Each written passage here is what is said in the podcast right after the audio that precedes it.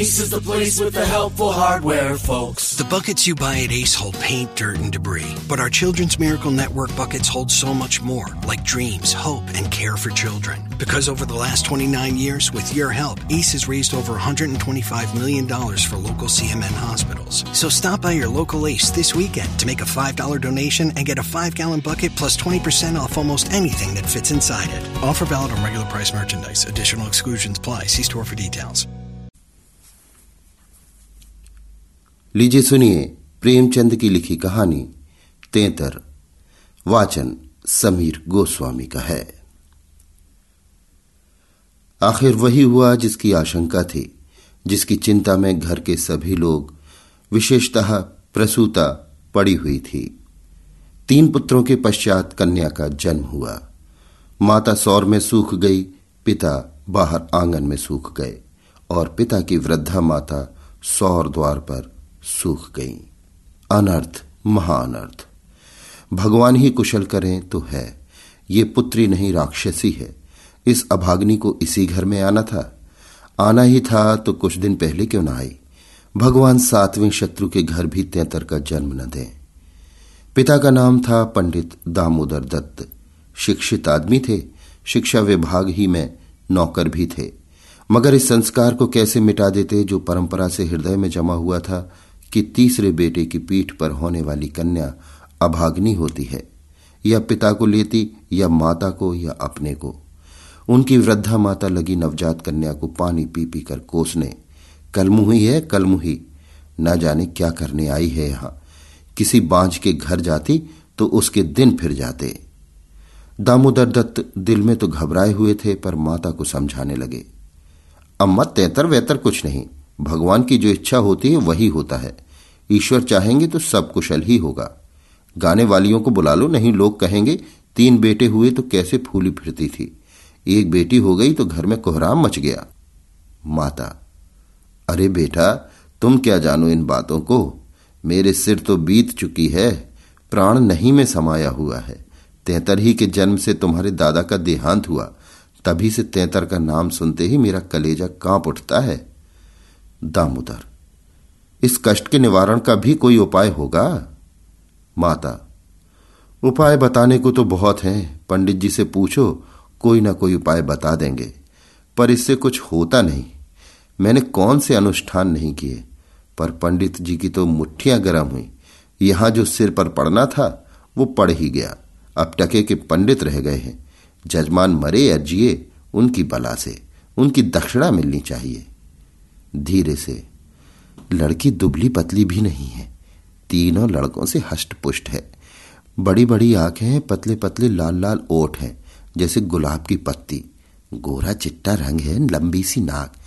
कलमुही नहलाते समय रोई भी नहीं। टुकुर टुकुर ताकती रही। ये सब लक्षण कुछ अच्छे थोड़े ही हैं। दामोदर दत्त के तीनों लड़के सांवले थे। कुछ विशेष रूपवान भी न थे। लड़के के रूप का बखान सुनकर उनका चित्त कुछ प्रसन्न हुआ। बोले, अम्मा जी, तुम भगवान का नाम लेकर गाने वालियों को बुला भेजो। गाना बजाना होने दो। भाग्य में जो कुछ है, वो तो होगा ही। माता, जी तो हुलसता नहीं, करूँ क्या? दामोदर, गाना न होने से कष्ट का निवारण तो होगा नहीं, कि हो जाएगा। अगर इतने सस्ते जान छूटे तो ना कराओगा ना माता बुलाए लेती हूँ बेटा। जो कुछ होना था, वो तो हो गया। इतने में दाई ने सौर में से पुकार कर कहा, बहू जी कहती हैं, गाना वाना कराने का काम नहीं है। माता, भला उनसे कहो, चुप बैठी रहे। बाहर निकलकर मनमानी करेंगी। बारह ही दिन हुए हैं, बहुत दिन नहीं है। बहुत इतराती फिरती थी, ये ना करूँगी, वो ना करूँगी, देवी क्या है, देवता क्या है। मर्दों की बातें सुनकर वही रट लगाने लगती थी। तो अब चुपके से बैठती क्यों नहीं? मैमे तो तेतर को अशुभ नहीं मानती, और सब बातों में मैमों की बराबरी करती है तो इस बात में भी करे। ये कहकर माताजी ने नाइन को भेजा कि जाकर गाने वालियों को बुला ला पड़ोस में भी कहती जाना। सवेरा होते ही बड़ा लड़का सोकर उठा और आँखें मलता हुआ जाकर दादी से पूछने लगा, बड़ी अम्मा, कल अम्मा को क्या हुआ? माता, लड़की तो हुई है। बालक खुशी से उछलकर बोला, ओहो पैजनिया पहन पहन कर छुन छुन चलेगी। जरा मुझे दिखा दो, दादी जी। माता, अरे क्या सौर में जाएगा? पागल हो गया है क्या? लड़के की उत्सुकता न मानी। सौर के द्वार पर जाकर खड़ा हो गया और बोला, अम्मा, जरा बच्ची मुझे दिखा दो। दाई ने कहा, बच्ची अभी सोती है। बालक, जरा दिखा दो गोद में लेकर। दाई ने कन्या उसे दिखा दी तो वहाँ से दौड़ता हुआ अपने छोटे भाइयों के पास पहुँचा और उन्हें जगह जगह कर खुशखबरी सुनाई। एक बोला, नन्ही सी होगी? बड़ा, बिल्कुल नन्ही सी। बस जैसी बड़ी गुड़िया, ऐसी गोरी है कि क्या किसी साहब की लड़की होगी? ये लड़की मैं लूँगा। सबसे छोटा बोला, हमको भी दिखा दो। तीनों मिलकर लड़की को देखने आए और वहाँ से बगले बजाते, उछलते, कूदते, बाहर आए। बड़ा, देखा कैसी है? मझला, कैसे आँखें बंद किए पड़ी थी? छोटा। इसे हमें तो देना बड़ा। खूब द्वार पर बारात आएगी। हाथी, घोड़े, बाजे, आतिशबाजी। मझला और छोटा ऐसे मगन हो रहे थे मानो वो मनोहर दृश्य आँखों के सामने है। उनके सरल नेत्र मनोल्लास से चमक रहे थे। मझला बोला, फुलवारियाँ भी होंगी। छोटा, अम्बी फूल लेंगे? छठी भी हुई, बरही भी हुई। गाना बजाना, खाना खिलाना, देना दिलाना सब कुछ हुआ, पर रस्म पूरी करने के लिए, दिल से नहीं, खुशी से नहीं।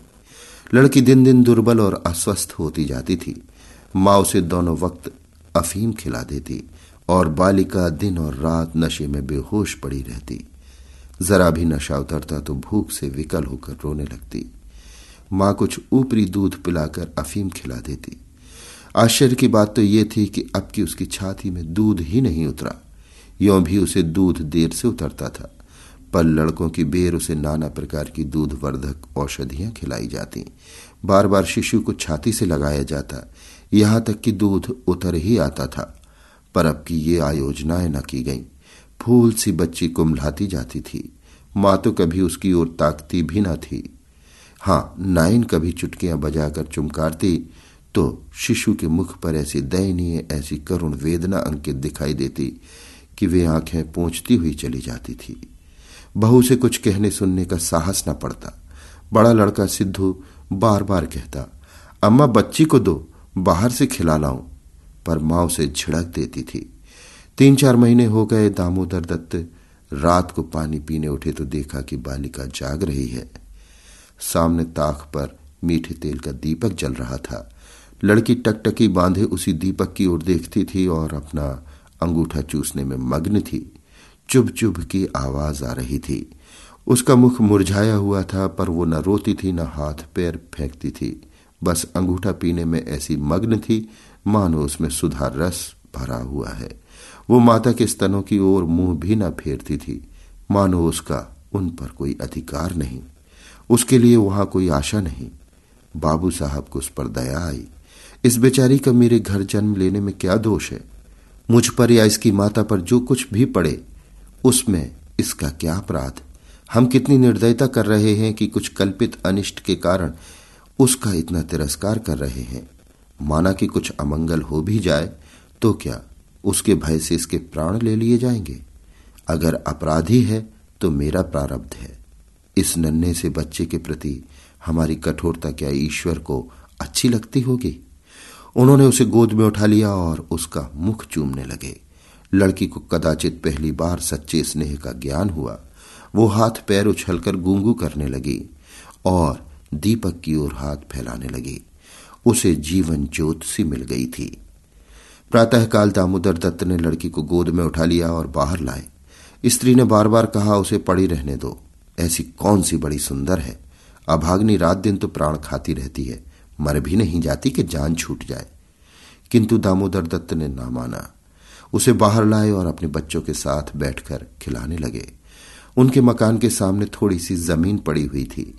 पड़ोस के किसी आदमी की एक बकरी उसमें आकर चरा करती थी। इस समय भी वो चर रही थी। बाबू साहब ने बड़े लड़के से कहा, सिद्धू, जरा उस बकरी को पकड़ो तो इसे दूध पिलाए। शायद भूखी है बेचारी। देखो तुम्हारी नन्ही सी बहन है ना। इसे रोज हवा में खिलाया करो। सिद्धू को दिल लगी हाथ आई। उसका छोटा भाई भी दौड़ा। दोनों ने घेर कर बकरी को पकड़ा और उसका कान पकड़े हुए सामने लाए। पिता ने शिशु का मुँह बकरी के थन में लगा दिया। लड़की चुबलाने लगी और एक क्षण में दूध की धार उसके मुँह में जाने लगी। मानो टिमटिमाते दीपक में तेल पड़ जाए। लड़की का मुँह खिल उठा। आज शायद पहली बार उसकी शुद्धा तृप्त हुई थी। वो पिता की गोद में हुमक हुमक कर खेलने लगी। लड़कों ने भी उसे खूब नचाया, कुदाया। उस दिन से सिद्धू को मनोरंजन का एक नया विषय मिल गया। बालकों को बच्चों से बहुत प्रेम होता है। अगर किसी घोंसले में चिड़िया का बच्चा देख पाए तो बार बार वहाँ जाएँगे। देखेंगे कि माता बच्चे को कैसे दाना चुगाती है। बच्चा कैसे चौंच खेलता है, कैसे दाना लेते समय परों को फड़फड़ाकर चेंचे करता है। आपस में बड़े गंभीर भाव से उसकी चर्चा करेंगे, अपने अन्य साथियों को ले जाकर उसे दिखाएँगे। सिद्धू ताक में लगा रहता, ज्यों ही माता भोजन बनाने या स्नान करने जाती, तुरंत बच्ची को लेकर आता और बकरी को पकड़कर उसके थन में शिशु का मुँह लगा देता। कभी दिन में दो दो तीन तीन बार पिलाता। बकरी को भूसी चोकर खिलाकर ऐसा पर्चा लिया कि वो स्वयं चोकर के लोभ से चली आती और दूध देकर चली जाती। इस भांति कोई एक महीना गुजर गया।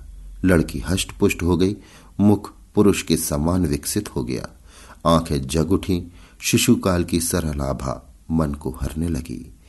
माता उसे देख देख कर चकित होती थी। किसी से कुछ कह तो न सकती, पर दिल में उसे आशंका होती कि अब वो मरने को नहीं, हम ही लोगों के सिर जाएगी। कदाचित ईश्वर उसकी रक्षा कर रहे हैं, तभी तो दिन दिन निखरती आती है। नहीं अब तक ईश्वर के घर पहुँच गई होती।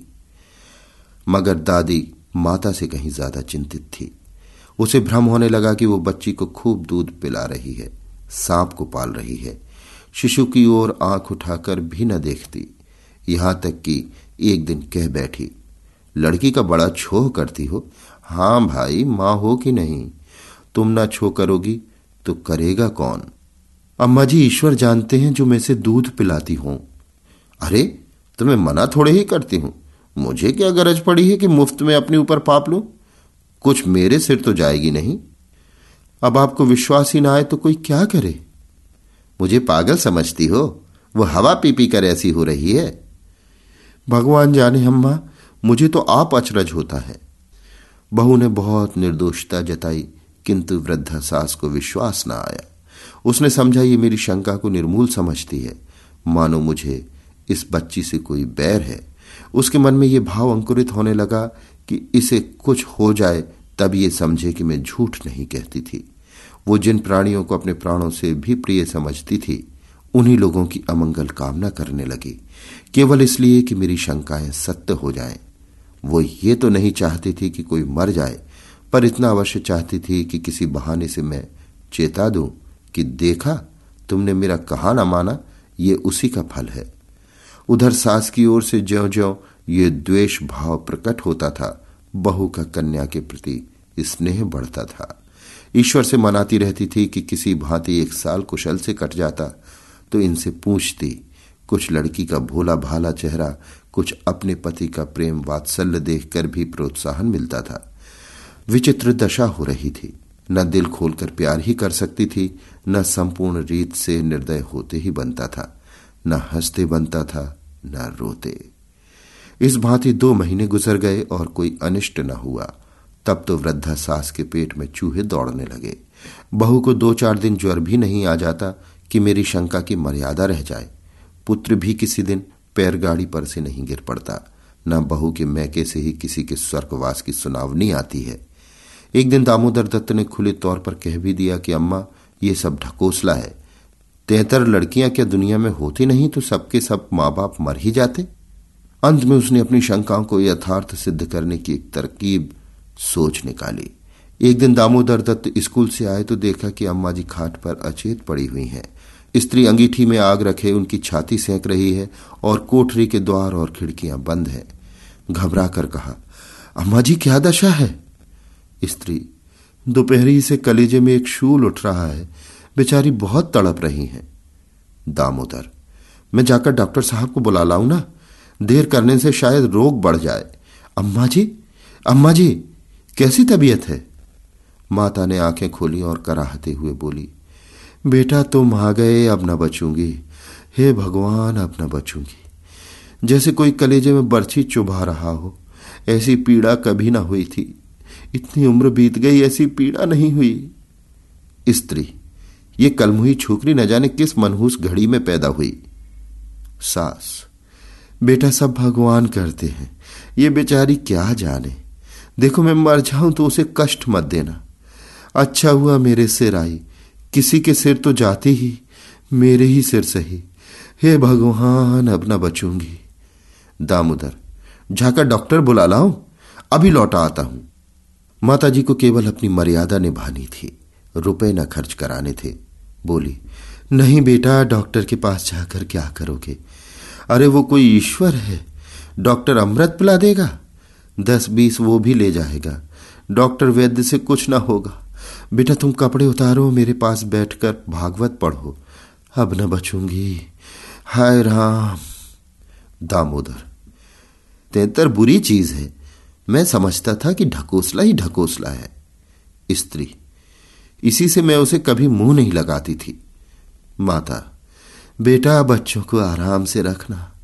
भगवान तुम लोगों को सुखी रखे। अच्छा हुआ जो मेरे ही सिर गई। तुम लोगों के सामने मेरा परलोक हो जाएगा। कहीं किसी दूसरे के सिर जाती तो क्या होता? राम, भगवान ने मेरी विनती सुन ली। हाय हाय। दामोदर दत्त को निश्चय हो गया कि अब अम्मा न बचेंगी। बड़ा दुख हुआ। उनके मन की बात होती तो वो माँ के बदले तेतर को न स्वीकार करते। जिस जननी ने जन्म दिया, नाना प्रकार के कष्ट झेलकर उनका पालन पोषण किया, अकाल वैधव्य को प्राप्त होकर भी उनकी शिक्षा का प्रबंध किया, उसके सामने एक दुधमुही बच्ची का क्या मूल्य था, जिसके हाथ का एक गिलास पानी भी वो न जानते थे। शोकातुर हो कपड़े उतारे और माँ के सिराहने बैठकर भागवत की कथा सुनाने लगे। रात को बहु भोजन बनाने चली तो सास से बोली, अम्मा जी, तुम्हारे लिए थोड़ा सा साबुदाना छोड़ दूँ? माता ने व्यंग करके कहा, बेटी, अन्न बिना ना मारो, भला साबुदाना मुझसे खाया जाएगा। जा, थोड़ी पूरियाँ छान लो पड़े पड़े जो कुछ इच्छा होगी खा लूँगी, कचौरियाँ भी बना लेना। मरती हूँ तो भोजन को तरस तरस क्यों मरूं? थोड़ी मलाई भी मंगवा लेना, चौकी ही हो फिर थोड़े खाने होंगी बेटी, थोड़े से केले मंगवा लेना। कलेजे के दर्द में केले खाने से आराम होता है। भोजन के समय पीड़ा शांत हो गई, लेकिन आध घंटे के बाद फिर ज़ोर से होने लगी। आधी रात के समय कहीं जाकर उनकी आँख लगी। एक सप्ताह तक उनकी यही दशा रही। दिन भर पड़ी कराह करती। बस भोजन के समय जरा वेदना कम हो जाती। दामोदर दत्त सिराहने बैठे पंखा झलते और मात्र वियोग के आगत शोक से रोते। घर की मेहरी ने मोहल्ले भर में ये खबर फैला दी। पड़ोस ने देखने आई तो सारा इल्ज़ाम बालिका के सिर गया। एक ने कहा, ये तो कहो कि बड़ी कुशल हुई कि बुढ़िया के सिर गई। नहीं तो तैतर माँ बाप दो में से एक को लेकर तभी शांत होती है। देव ना करें किसी के घर तैतर का जन्म हो। दूसरी बोली, मेरे तो तैतर का नाम सुनते ही रोए खड़े हो जाते हैं। भगवान बांझ रखे पर तैतर न दे। एक सप्ताह के बाद वृद्धा का कष्ट निवारण हुआ। मरने में कोई कसर ना थी। वो तो कहो पुरखाओं का पुण्य प्रताप था। ब्राह्मणों को गोदान दिया गया। दुर्गा पाठ हुआ। तब कहीं जाके संकट कटा। अभी आप सुन रहे थे प्रेमचंद की लिखी कहानी तेहतर वाचन समीर गोस्वामी का था। With the new iPhone SE for less than 100 bucks at Metro, you rule. It's the most affordable iPhone on the number one brand in prepaid. So whether you're studying online or FaceTiming. Hey, Mom. Hi, dear. The iPhone SE has all you need. Switch to Metro and get the iPhone SE for $99.99 after rebate redemption and six months of service with AutoPay. Metro by T-Mobile. Rule your day. Limit one per account slash household. Requires port and ID validation. Not valid for numbers currently on the T-Mobile network or active on Metro in past 90 days. Restrictions apply. See store for details.